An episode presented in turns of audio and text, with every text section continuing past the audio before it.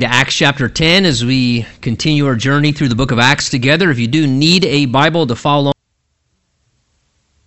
uh, one of the ushers there in the aisle, and they can give you a Bible to study God's Word with us as we continue in our worship in that way.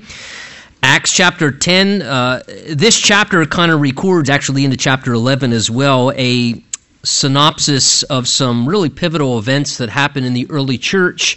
Uh, Acts chapter 10 is kind of an entirety of a story. I'd like to this morning look at verse 1 down through verse 33 and then finish uh, the second half of the chapter, which remains there next week in our time together. Because of the length, I'm not going to read all of verses 1 through 33 on the front side of our service here. I'm just going to read from verse 1 down through verse 16 to sort of set the context. But as we do, would you stand with me out of respect for God's word as I read the scripture? Says there was a certain man in Caesarea called Cornelius, a centurion of what was called the Italian regiment, a devout man and one who feared God with all his household, who gave alms generously to the people, and prayed to God always. About the ninth hour of the day, he saw clearly in a vision an angel of God coming in and saying to him, Cornelius. And when he observed him, he was afraid and said, What is it, Lord? So he said to him, Your prayers and your alms have come up for a memorial before God. Now send men to Joppa, and send for Simon, whose surname is Peter. He is lodging with Simon a tanner, whose house is by the sea. He will tell you what you must do. And when the angel who spoke to him had departed, Cornelius called two of his household servants and a devout soldier from among those who waited on him continually. So when he explained all these things to them, he sent them to Joppa. The next day, as they were on their journey and drew near the city, Peter went up on the housetop to pray. About the sixth hour, then he became very hungry and wanted to eat. But while they made ready, he fell into a trance and saw heaven opened, and an object like a great sheet bound at four corners descending to him and let down to the earth. In it were all kinds of four footed animals of the earth, wild beasts, creeping things, and birds of the air. And a voice came to him Rise, Peter, kill and eat. But Peter said, Not so, Lord, for I have never eaten anything common or unclean. And a voice spoke to him again the second time What God has cleansed, you must not call common. And this was done three times, and the object was taken up to heaven again. Father, we just humbly ask as we open the Word of God together now as an act of our continuing worship toward you, that you would just prepare us to just genuinely have, Lord, we want to have an ear to hear what your Spirit would say to this part of your church assembled today, and as we look into this part of your holy and inspired Word. We ask that your same Spirit who inspired and wrote these things down for us would now be our interpreter and our instructor and would speak to us in personal ways what you would have us to hear. Every intent behind why you want us to read this, may we hear it for a personal word from you this morning in our lives. Speak to us now, Lord. Bless your word. You know what we're asking. And we thank you for these things expectantly in Jesus' name. And everyone said, Amen. Amen. You may be seated. You know, I'm convinced that the Lord desires to reveal his plan to us, but that also means that we as people have to be willing to be open to embrace what that plan is. And sometimes that requires faith on our end a willingness to actually have faith and sometimes humility with that, to be open to what the plan of God actually is and may be, and not what we may like the plan of God to be if we were to have our own decision. And really, that's kind of what we see happening in our text today. We see the unfolding of God's broader plan uh, the unfolding of God's bigger plan for this thing we call the church. And because God operates by grace and by a higher level of wisdom than we operate in our lives, and God's not bound by human restrictions and perspectives, sometimes God's plan is to work in a way, to work in a manner that really may at times go beyond our limited human perspective. And it may stretch us in our viewpoint. It may cause us maybe even pushed out of our comfort zone of what we would prefer the plan of God to be if we were to make our own decision. And so that means that we need to be, as I said, humbly willing to exercise faith to be open to allow God at times uh, to show us in order to be able to submit to what God may have intentions to do even if what God desires to do may not have been what we expected or what we planned or even preferred that God would do. Uh, and when God reveals these things, we have to be willing to see them and cooperate. And that was certainly true, we're going to see here in our text, regarding God's bringing of the salvation through Jesus Christ to the Gentile people. This was a difficult thing, a stretch, if you would. In Acts chapter 10, and into chapter 11 really brings a major transition now, a major shift in what we would see in the early church as the doorway of salvation by grace through faith in the Lord Jesus Christ is now officially, and I use that word officially in a broad sense, it's now officially that doorway flung open to the Gentile people to start being saved. The Gentiles now become intermingled in this early church, which began predominantly among the Jewish people. Up to this point, the church has been predominantly Jewish in its context, and now the fullness of God's plan in Christ is starting to unfold as we come to Acts chapter 10, where now Jew and Gentile will now become one in Christ in this thing, this mystery that was hidden from ages past, this revealed thing that God always intended for Jew and Gentile, those of all nationalities, to be joined as one spiritual family in Christ, through Christ, in this thing we call the church or spiritual family. Now, just for sake of clarity, in case it's helpful for any of you, when I say the term Gentile, a Gentile is basically a biblical reference for anyone who is non Jewish. Uh, so it probably refers, I'm going to assume, to the majority of us in this congregation this morning. Anyone who is not of Jewish nationality, not of the people of Israel, is biblically considered a Gentile. Anyone of any other ethnicity or nationality. Now remember, the Jews, we know according to the Bible, the nation of Israel, were God's chosen people from the very beginning. God sovereignly, by his own determination and choice, graciously chose uh, the, the people of Israel, the Jewish people, to be his chosen nation through which he would bring about his plans and his purposes on this earth. God revealed himself from Abraham onward to those people and worked among them, and God planned to use the Jews to then ultimately be his light and his witness unto the rest of the world. And so we see from the Old Testament scriptures that God gave to the Jewish people, the people of Israel, the law and the temple and the sacrificial system. He gave to them the priesthood and the prophets and the scriptures, which they preserved and recorded and graciously passed on to us. God gave to the Jews the covenant promises, particularly the promise of the Savior and the Messiah that the Messiah and the Christ would come through the lineage of the Jewish people. So the Messiah, who we love, our Lord Jesus Christ, is Jewish by nationality. He came as a Jew. So salvation, biblically, is of the Jews.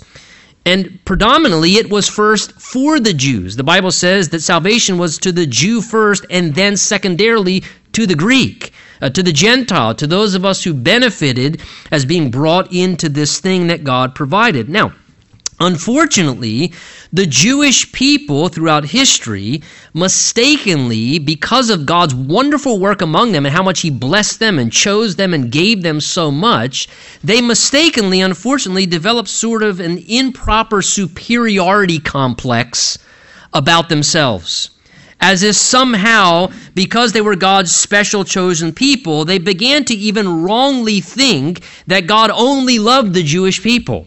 and that God only wanted to work among the Jewish people, that God only wanted to save and bring to heaven uh, the Jewish people. And as a result of that, they saw everyone else who was Gentile, many of them who were idol worshippers, who didn't have the light and truth that they did, they saw them as heathen, pagan, unworthy, unclean dogs that existed.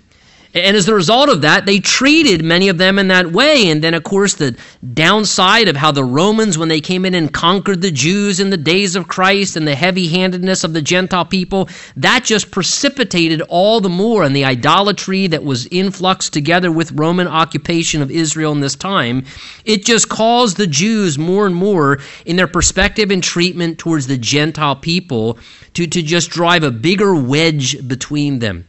And there was really a mutual hatred uh, that was very strong, the prejudice between those who were Jewish and Gentile, a strong social barrier in such a way that Jews did not interact with Gentile people.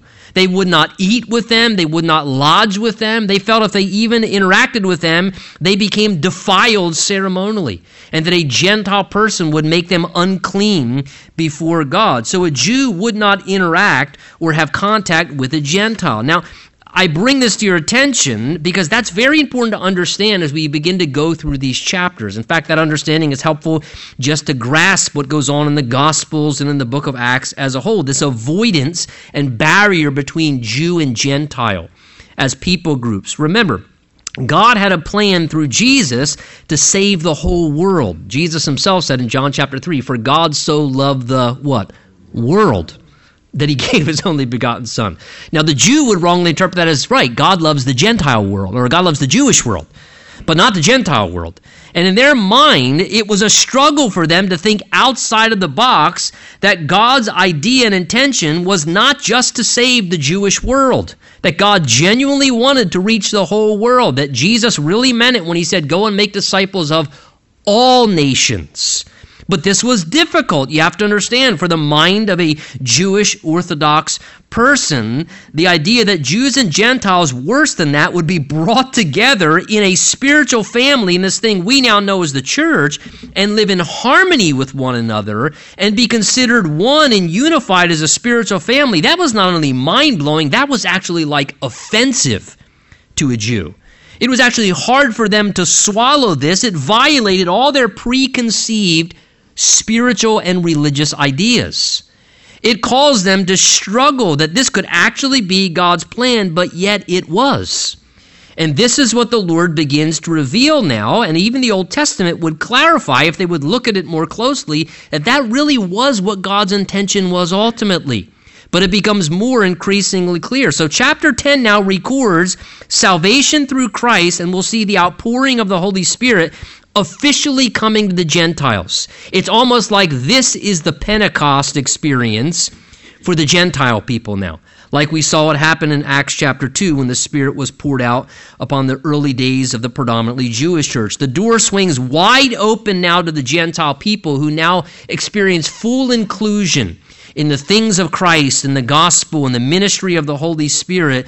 And the Lord is revealing to people his bigger plan. He's going to use a very Jewish man, the Apostle Peter, of all people, purposely, to bring this announcement and plan to them purposely to this Roman man who was seeking God. So the Lord now is revealing his bigger plan, but it's going to take faith and humility to be willing to embrace this. So, again, last time we left off in chapter 9, for sake of context, in verse 43, where Peter had been ministering in Joppa, a great miracle of the Lord happened, and then many people were getting saved there in Joppa. And verse 43 of chapter 9 says, So it was that Peter then stayed many days in Joppa. Take notice of this, with Simon a tanner.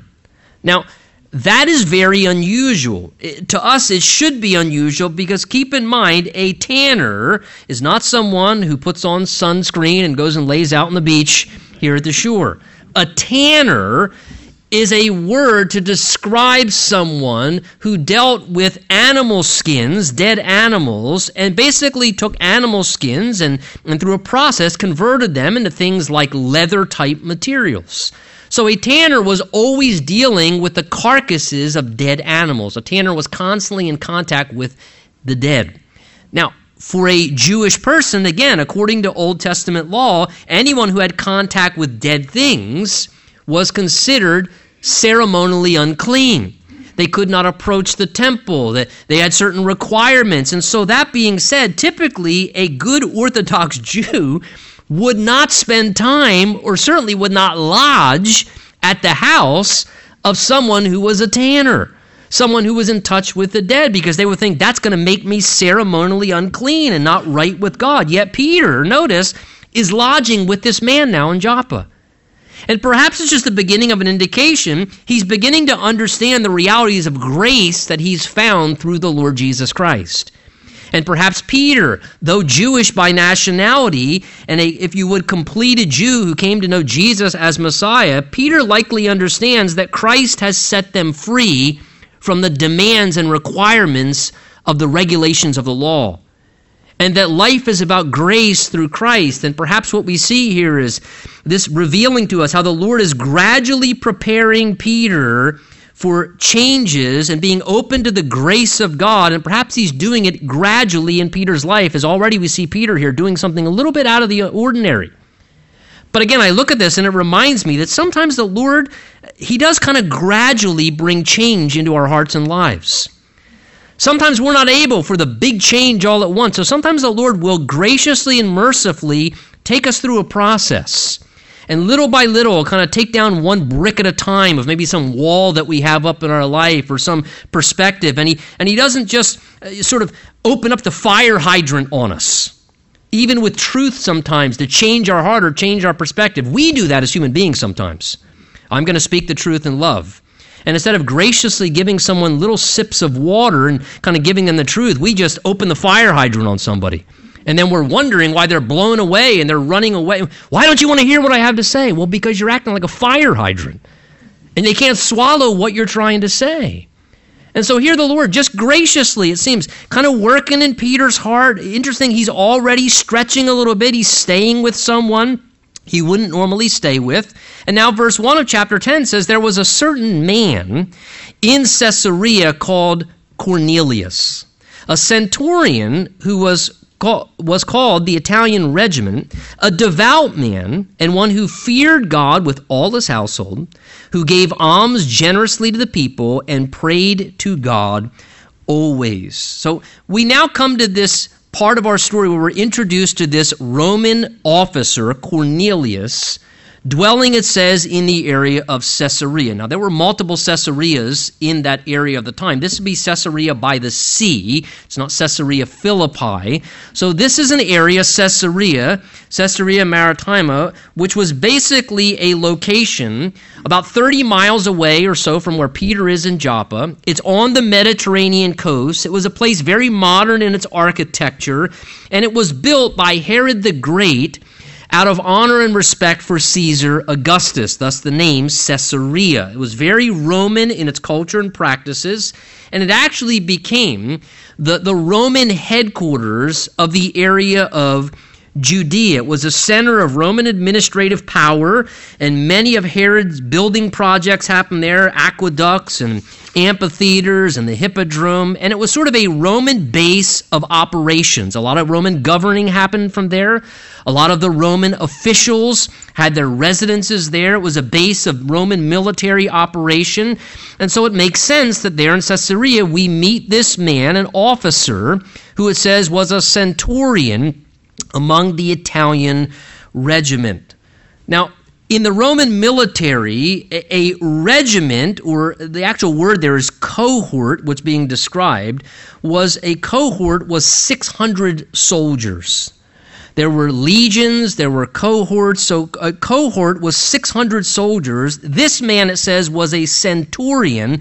A centurion, where we get our word century or hundred, a centurion was basically a company commander of a hundred soldiers. And the centurions, who were company commanders of a hundred soldiers, they were basically the backbone to the Roman forces. Uh, these were like today what we might think of, for example, like battle hardened uh, sergeants company commanders who had a hundred men under their command. It took many years to be uh, promoted to the place of being a centurion. You had to prove yourself. But centurions historically were known to be men of great bravery, of incredible discipline and character, and strong leaders. They were wise in their dealings. They were individuals who were known to be committed, battle hardened men who could lead well, and they would hold their ground under pressure and would not give up territory. And so they were assigned to groups of 100 soldiers under their charge. They were loyal and honorable men. It's interesting when you read the New Testament, even the Gospels and other places, whenever the New Testament speaks of centurions, these commanders over 100 soldiers, they're always spoken of in the New Testament in a favorable light. And I find that interesting. It's almost like God says, as he does in Romans, that we should give honor where honor is due. And it's interesting, these military occupied men in the armed forces, they were always spoken of by the Holy Spirit in an honorable way. There was no derogatory attitude, no disrespect of what they were doing. They were honored, they were held in high esteem, they were seen as people of noble character who were willing to defend and fight and risk their lives and do things for the benefit of the people, the nation that they were a part of.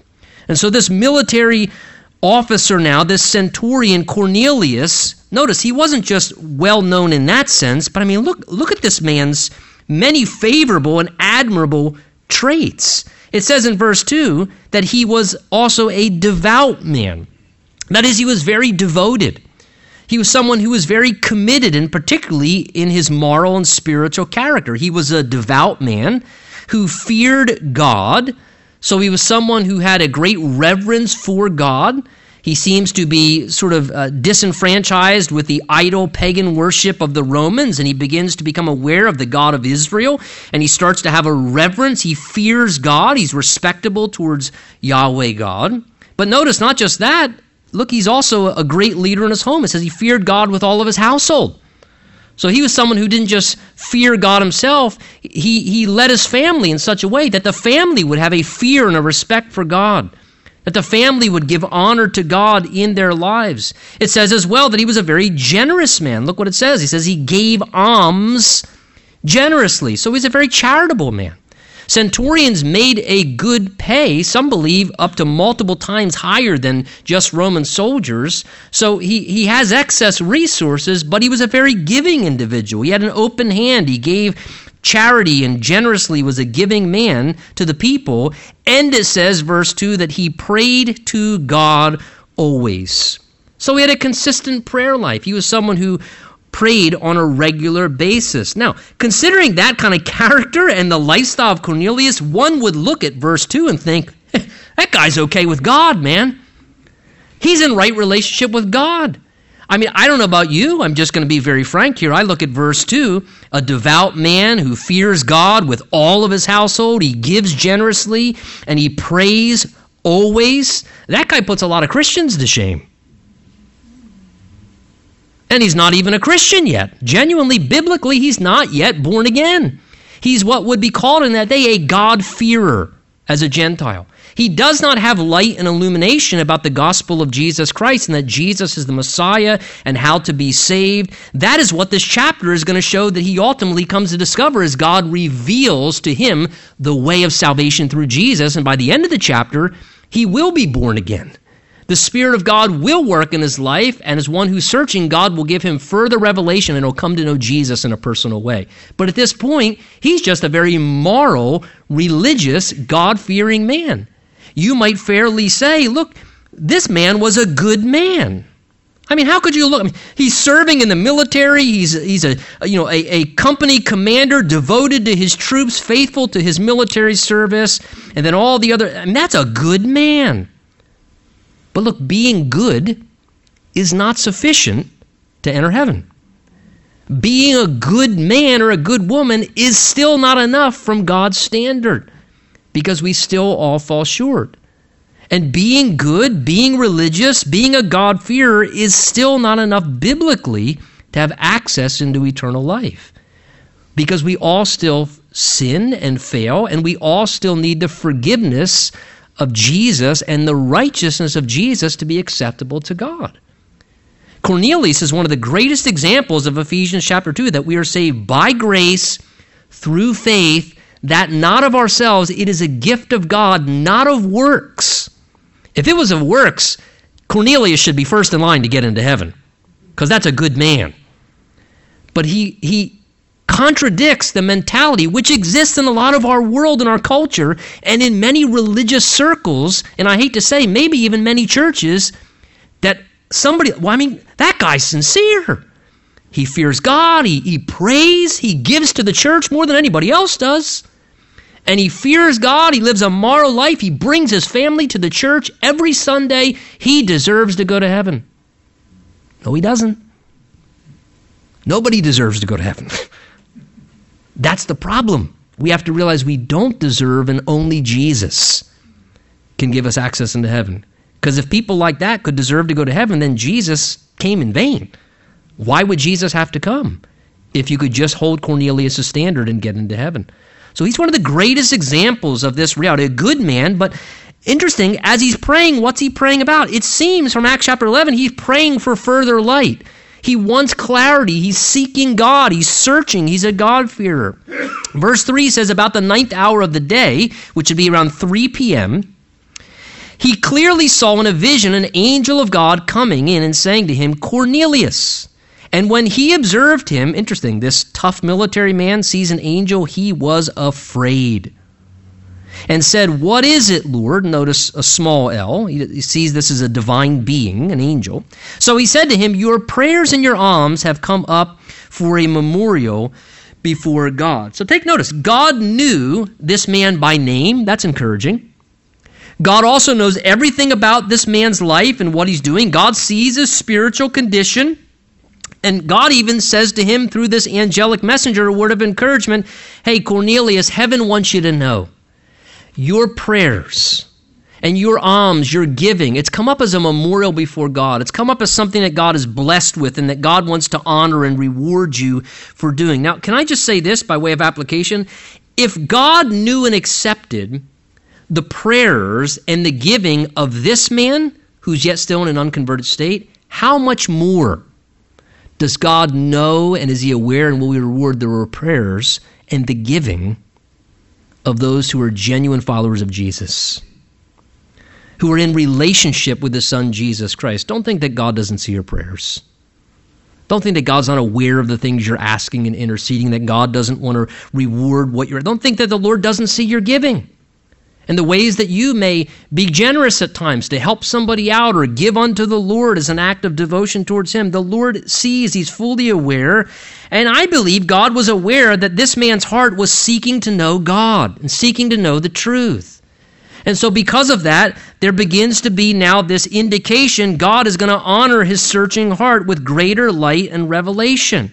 Notice the connection there you see the connection between prayer and revelation. It says that Cornelius is praying, we know from the chapter as a whole, and the Lord seeing him praying, it's in the midst of his praying that God comes now and gives him revelation.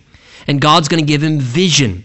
God gives him a vision of this angel. God gives him instruction, and God is going to give him guidance. Look, time spent in prayer is time seeking God, and the result is God reveals things as we seek Him in prayer. I don't feel like God's revealing anything to me. Are you praying? Are you seeking God in prayer? It was this man had a life of prayer. And it was out of his time in prayer that God opened the windows of heaven and began to show him things. Gives him more direction, more clarity that he needs for his life. He's wanting to know God, and God is going to honor this in his life in a very beautiful way. It says in verse 5 Now the angel said to him, Send men to Joppa Send for Simon, whose surname is Peter. He's lodging there, he's told, with Simon a tanner, whose house is by the sea. And he, Cornelius, he's going to come and tell you what to do. So the angel now speaks to him, recognizing he's hungry for understanding and revelation. But notice, he has to seek it out. He says, Send for Simon, surnamed Peter. He's at the house of a man named Simon the Tanner there in Joppa. Go seek him out, pursue him, and he'll tell you what to do next in your pursuit of God. He'll tell you the answers you're longing for. Notice, he's hungry for greater revelation, but notice he must cooperate by pursuing and seeking out revelation from God. God wants to reveal things, but he also wants us to seek him for revelation. Jeremiah 29 tells us that God says, You will seek me and find me when you search for me with all your heart. This man was searching for clarity and appears he wants to know what he needs to do further for greater and closer relationship with God. We know that because in Acts chapter 11 verse 14 it says that as Peter's recounting the story that Cornelius said, I was told to search you out and that you might tell me what I need to do and he adds to be saved. So this man is this is what he's searching. He's praying, God, I, I know you're real. Reveal yourself to me. I want more clarity. I want more light. And God honors that. God will always reward the person who seeks Him with further revelation. If someone genuinely reaches out for God, God will reveal Himself to them, no matter where they're at in their understanding. Notice also, He says, Send for Simon, and he'll tell you what you must do. Now, that's interesting. One would look at that and think, well, wait a minute, you got an angel right there, Lord. Just have the angel. He's probably going to be more accurate than a human speaker who stumbles over his words. Just have the angel say, This is what you must do to be saved. Why wouldn't God just use the angel to proclaim the gospel message of salvation? Because God's plan, by his design, offers the privilege and responsibility to human beings to be the ones to convey the salvation message through Jesus Christ. Because angels don't experience personally redemption, human beings do. And so God is entrusted with the privilege and the responsibility, you and I, as people who've experienced salvation, the privilege and role and responsibility to be the ones who proclaim it. So he says, You got to go send for Peter, a saved man. He'll come and he'll tell you what you must do. Verse 9 goes on to tell us the next day, as they then went, or excuse me, verse 7 tells us that when the angel spoke to him departed, Cornelius then called his servants together and another devout soldier. And he says he explained to them all those things and sent them off to Joppa. And the next day, verse 9, as they went on their journey and drew near to the city, Peter went up on the housetop to pray about the sixth hour. So take notice here. Peter goes up, it says there in Joppa, on the housetop to pray around the sixth hour, which would indicate noon. The ninth hour is 3 p.m., the sixth hour would be around lunchtime, noon. So Peter here, he's waiting for them to prepare lunch and Peter goes up onto the rooftop to pray. Again, remember in that uh, you know area there, many of the rooftops were an extension of the living place in the home. They were flat roofs, and a lot of times they were patio areas where they would go up a little bit higher, and so they could catch the breeze off of the ocean. So Peter goes up there. He's waiting. He's hanging out. He spends some time in prayer as they're preparing lunch. Uh, it's interesting. It says that as Peter's up there praying, he became hungry. That's never happened when you're praying. Distraction, right? Sometimes that happens when I'm teaching. You're getting hungry, saying, Where are we going for lunch? And when will he stop? Then he became very hungry and wanted to eat, but while they made ready, he fell into a trance. The Greek term is ecstasy. The idea is into a, a, spiritual state of ecstasy that God took him into the realm of the spirit, is a reference to what's being described there. Take notice. Here's Peter, and God's going to use Peter. And what do we see about Peter again? He's a man of prayer. God uses those who are men and women of prayer, who spend time in prayer seeking God because they're after and interested in the heart of God. They're desirous to know God's will and God's ways. And so God sees Peter praying, and as he sees Peter praying, now God's going to begin to speak to Peter and include him into this process and use him as the one to bring the, the salvation message to Cornelius. So Peter's there. Interesting. He's hungry and he's praying. And watch now. I, I love how God uses supernatural and natural. So often we think there's this big difference between what's natural in life and what's spiritual in life. And in God's mind, they all just intersect because God said, He's hungry. Let me give him a food vision. I just, I love that. God says he's sitting there, his stomach's ground, he's praying, he's thinking about food anyway. I might as well give him just a food vision. He'll get it that way because it's what's on his mind. It says there, he's very hungry, he's praying, and he saw, verse 11, as he's praying, heaven opened, and an object like a great sheet bound at four corners was possibly like maybe like a large sail or picture like a large picnic blanket coming down from heaven, descending to him to the earth. And in it were all kinds of four footed animals of the earth, wild beasts and creeping things and birds of the air. The indication there is both clean and unclean animals according to Jewish dietary restrictions. That's what's indicated there in the text. Both were on this sheet. And then a voice speaks to him from heaven, and you can tell it's Jesus, should be red lettered in your Bible. If it's not, that's who's speaking. And Peter knew the voice of Jesus, he heard it many times. He then hears Jesus say to him, Rise, Peter, kill and eat. So he sees this sheet come down from heaven. As he's praying, the heavens opened. Well, that's a good encouragement to want to pray, isn't it? The Lord might open the heavens and show us something and he sees this vision coming down this sheet, and there are all these animals. According to Jewish dietary code, there's both clean and kosher animals acceptable to eat, and those that were unkosher, unclean. Leviticus 11 gave dietary restrictions to the Jews as a part of the Old Testament law. And then Jesus shows this to Peter, and then he says to Peter, Rise, Peter, kill and eat. In other words, partake and partake of everything that's there. It's all equally acceptable. Now, what God is doing here is giving a picture, a vision, we're going to see in the chapter, of both Jew and Gentile all being acceptable to God through the same terms of faith in Jesus, and that they can equally partake of the grace of God and the salvation of Jesus. And so God here is making this through a vision, something that Peter could relate to and understand. But he gives Peter this command to do something outside of Peter's normal thinking. Peter, who was a good Jewish boy and ate a kosher, dietary restricted diet, Peter, get up and kill and eat anything you want. Now, this command would challenge Peter's thinking. So, verse 14, Peter, hearing this, says, Not so, Lord. For I have never eaten anything common or unclean. So, Peter notice, he knows the voice is the Lord. No question in Peter's mind. He knows who's speaking to him. He knows it's Jesus. He refers to him as Lord. But he says to Jesus, I hear what you're asking me to do, but I ain't doing that. Not so, Lord, he says.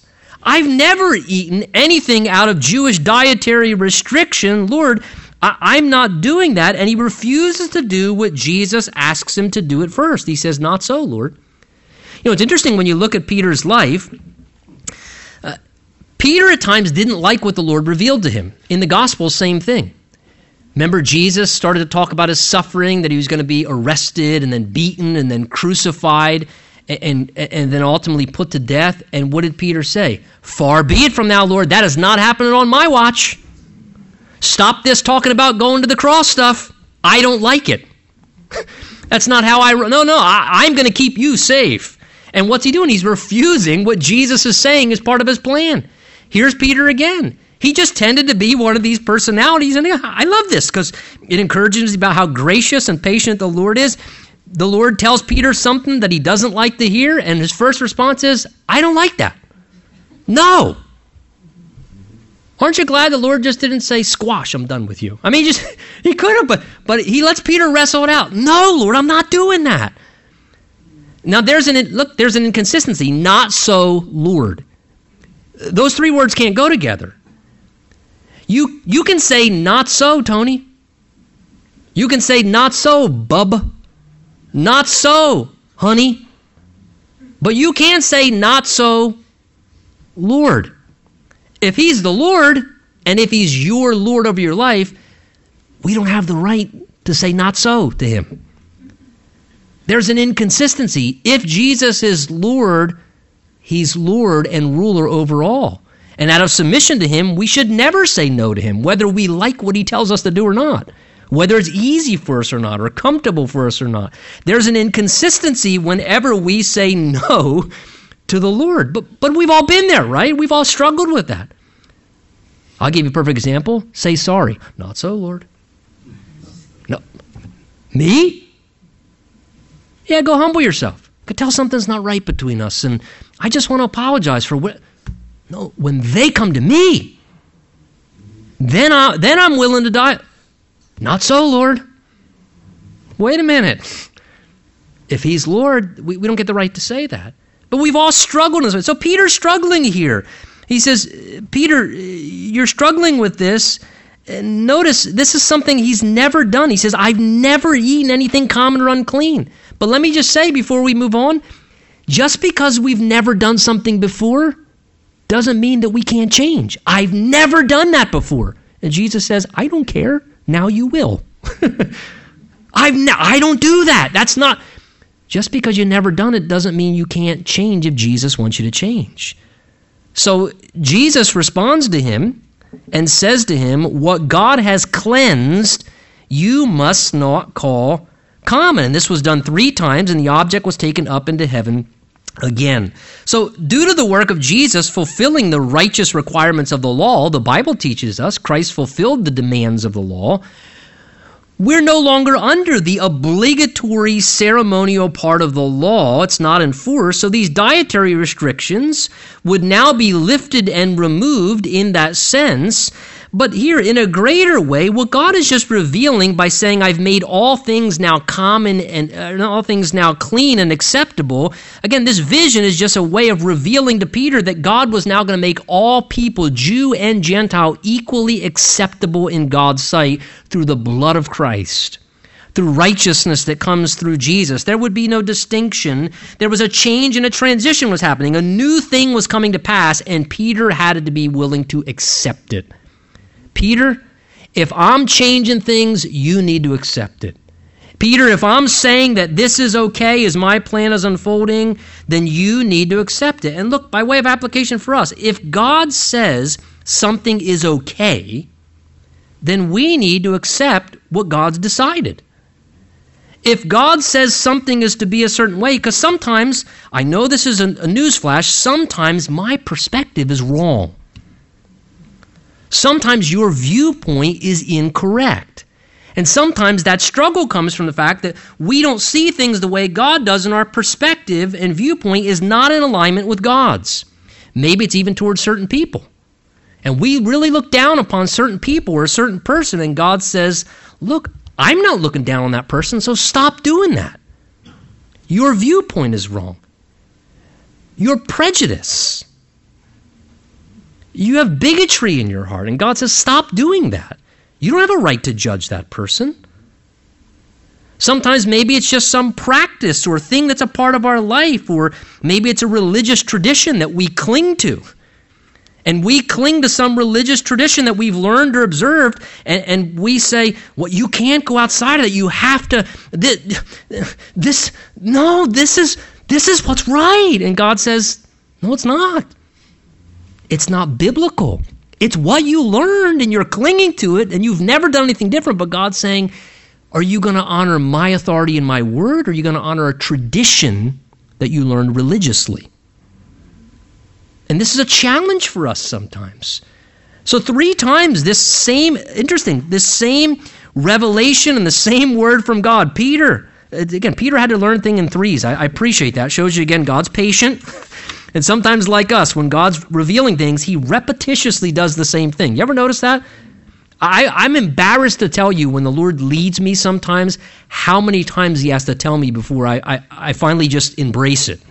It's almost like when the Lord wants me to do something about six months from now, He starts telling me today because He knows then I'll be six months from now, I'll be going, I think the Lord's speaking to me.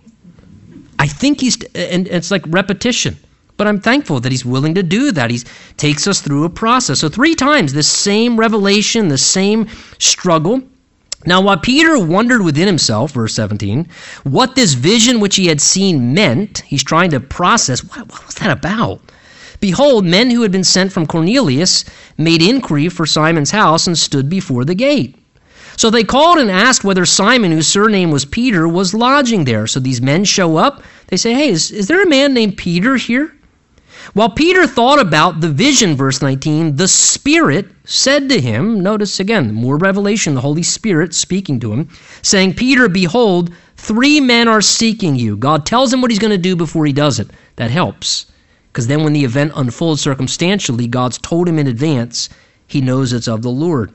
Arise, he says, go down and go with them, doubting nothing, for I have sent them. So he knew it'd be a challenge for Peter. So he says, Peter, I'm telling you in advance, I sent these men to you. So don't let your mind make you doubt. Believe.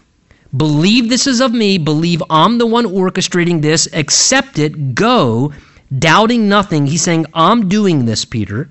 So Peter went down to the men who had been sent from Cornelius and said, Yes, I am he you seek. For what reason have you come? What, are you looking for? What can I do for you?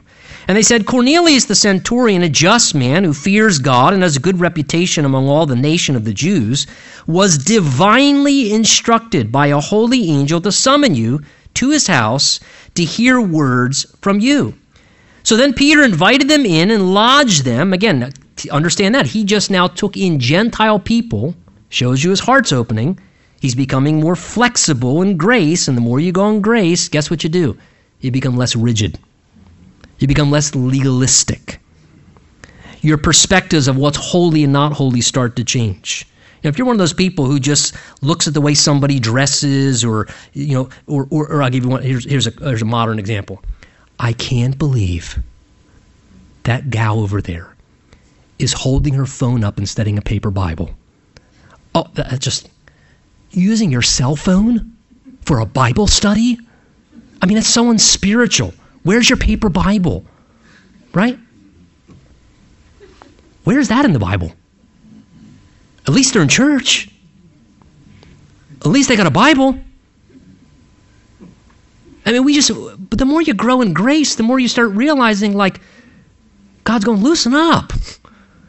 It's hard issues God's going. So Peter here, he's now taking Gentiles into his home, lodging with them, those who accompany him. Verse 24, let's finish up our text.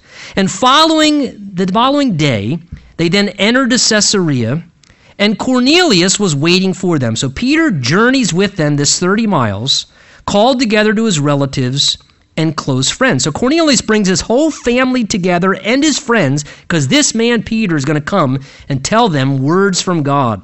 And as Peter was coming in, Cornelius met him and fell down at his feet and worshiped him. But Peter lifted him up, I love this, saying, Stand up, I myself am also a man. So, as Cornelius, who's so hungry for divine revelation, is told, I'm going to send this man Peter to you. He's going to tell you the words of God you're searching and longing to hear. When Peter shows up, he is just so overwhelmed by the presence of, uh, of this man who's a messenger that's going to give him words from God. He just falls down at the feet of Peter and begins to kind of pay homage, almost a very Roman thing that he would do to show authority to someone who was, in his mind, superior to him. But I love what Peter does. Peter doesn't say, Yeah, kiss the ring while you're there. He doesn't say that. Peter says, Stand up. I'm just a man. I'm not divine. I'm not infallible. I'm just a human being like you. Peter deflects and corrects any self worship that could be given to him. He completely deflects that here and will not allow it to happen. And, and to me, again, the exaltation of himself as more superior important than other people or some sense of divine quality in his life, Peter refutes that. He says, Stop that. Only God should be worshiped. Only Jesus should be worshiped. And he said to him, going on, as he talked with him, verse 28, You know how unlawful it is for a Jewish man to keep company with or go to one of another nation. But God has shown me, Peter says, that I should not call any man common or unclean. Therefore, I came without objection. Let's, I don't know, Peter. There's a little bit of objection, I thought. as soon as I was sent for, I asked then, For what reason have you sent me? Notice Peter indicates there in verse 28, he says, You know and I know culturally we don't normally do this. We're Jews and Gentiles.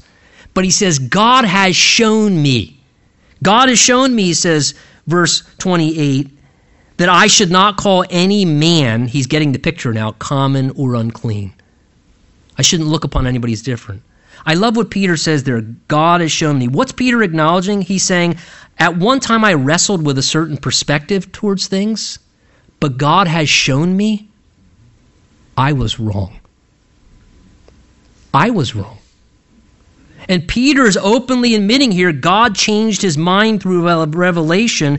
God brought correction to his viewpoint. He says, God showed me the way I was looking at that, that I was wrong. And I love this. And can I say, sometimes that is what the Lord needs to do in our lives. Sometimes we need to be open when God reveals things to us. Sometimes we need to have enough humility and faith to say, you know what? I looked at it this way, or I looked at them that way, or I looked at this from this perspective, but God has shown me I was wrong. My perspective was wrong.